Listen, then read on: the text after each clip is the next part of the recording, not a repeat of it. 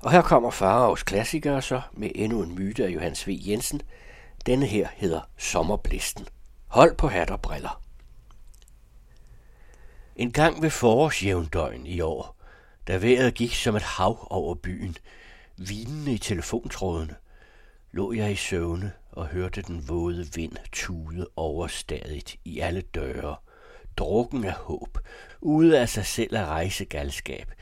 Og mens jeg sov, forestillede jeg mig, hvordan landet nu lå derude under forårstormen, åbent for dens vilde kærtegn, hvor det sorte blå tøvand i pløjemarkerne vandrede med gys snart af sol og snart af blæst, og hvor kraverne trykkede sig fladt i den grønne spæde ro og skyede vinden med ryggen.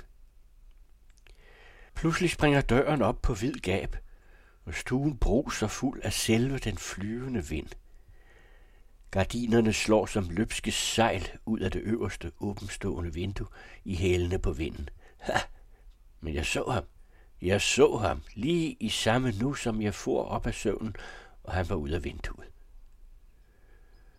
Det var en ung, fuldblods knægt, med ikke andet ved sig ud over det almindelige, end at han havde vinger i stedet for arme.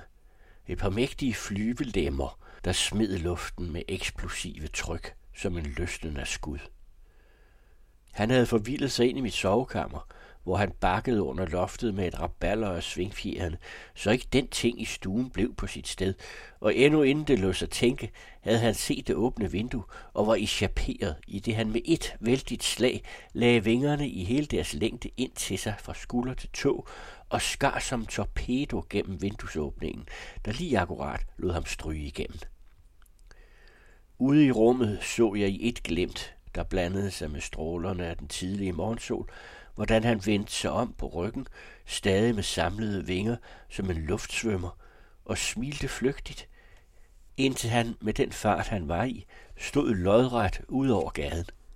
Så åbnede han de store gule vinger, som ville han omarme alt, hvad der var af himmel og blå uendelighed og skyer, og i næste nu virvler han i et vildt fagntag med luften til værs ud af syne.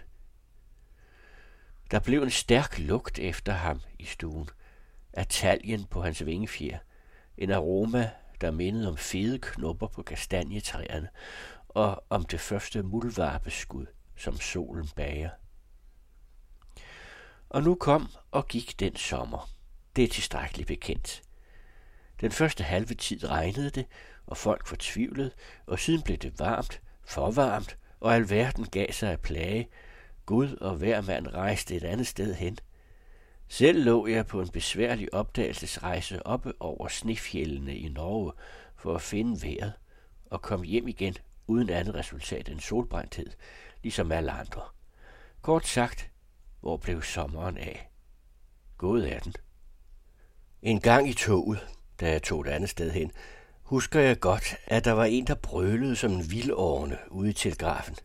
Stormsang frydesang, og der boldrede sig en nøgen solgud i dans med dampvirvlerne fra lokomotivet. Det var den stærke juni, sommerblæsten på toppen af sin kraft, komplet gal af ungdom. En anden gang tror jeg, jeg kom på cykel op over en bakke med vinden i ryggen et sted ved kysten i Nordsjælland, og der synes jeg pludselig, nogen red lige bag ved mig. En, der var det alt sammen. Jeg kendte ham i spærvelduften, der er sveden som røgen fra solvognens aksler. Jeg følte hans væsen i den underjordiske tunge skuren nede fra stranden, hvor rullestenene åd mod hinanden i grunden under bølgerne som jordens kindtænder. Han var i det hede vindstille, der ligger en om ørerne, når man cykler med en storm, og han var i den rislende galop af kornet, som fulgte mig milevidt ind over landet. Han var i grøftens valmuer, deres blusende og søde forgængelighed. Han dvælede flygtigt, som de tordenblå svaler på telefontrådene, der tonede, og hvor en koverrød ild lugede op og løb med solen. Han var i den tropiske lugt af ruen, der drejede, og i honningluftningen fra kløvermarken med stæger vrikkende omkring i grunden af grønsværen efter orme. Men i dag hylede han ikke op med lattermilde sange – han lå rig og stille i alt, hvad der groede. Skyerne ruede med torden ud over sundet og Sverige. Det var juli, og så var også juli gået. Nu i aftes, da jeg sad for lukkede døre i den kolde augustgumring, hørte jeg det pibe ganske sate og afmægtigt i nøglehullet. Længe. Om sider gik døren op af sig selv. Den åbnede sig uden et lyd, sådan som en dør kan gøre, svang helt op og gabede med et stort mørke. Man synes, at der må komme nogen ind. Et spøgelse, natten, eller det er trækken, der kommer ind. Ja, det var ham. Det var trækken. Alt, hvad der var tilbage af den stormende sommer. Hvor var han dog blevet tynd? Jeg troede først, at det bare var en stribe husvild gigt, der sneg sig ind ad døren. De før så pragtfulde vinger hang om ham i en sørgelig tilstand af forpjuskethed, med knoklerne stikkende grelt frem. Han var våd og spillede i alle farver på den udtærede krop, og ned ad hans stakkels ben havde der sat sig mørke stumper flor, ligesom en slags ædende skimmel. Det var mørket, der begyndte at gro på ham. Han sneg sig ind i stuen, forpustet til det yderste. Ikke sådan, at han hev efter vejret, men så udslidt åndeløs, at det hverken var til at se eller høre på ham, at han drog pusten. Man sluttede sig til hans åndenød af det tomme, håbløse blik. Han lagde sig lige ned på gulvet og strakte sig ud. Efter nogle minutters forløb fik han sit vejr i et langt, brudt suk, men han blev liggende lidt endnu. Og inden han forlod mig, fik jeg hans historie. Han kunne ikke tige. Han måtte røbe den alt, alt for lykkelige erindring, der jo ham i golde stormrejser op og ned i landet, over bælterne og med regnen vidt omkring, ud over Kattegat og Vesterhavet og tilbage igen. Pludselig rejste han sig lidt fra gulvet, i et smil over det lidende ansigt. Og så måtte han sige det. Jeg skal ikke forråde, hvad han i en inderlig, viskende tone, med hjertet i halsen, betroede mig om en desperat, dejlig brøde midt inde i kornet.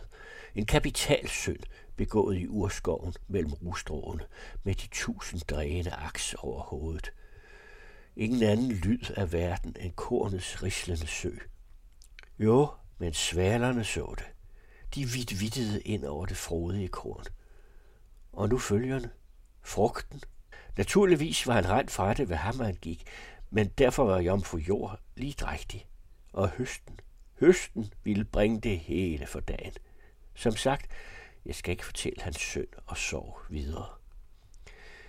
Men da han havde lettet sig for sin kolossale hemmelighed, faldt han i dybe tanker, rystede vest på hovedet og fik våde øjne.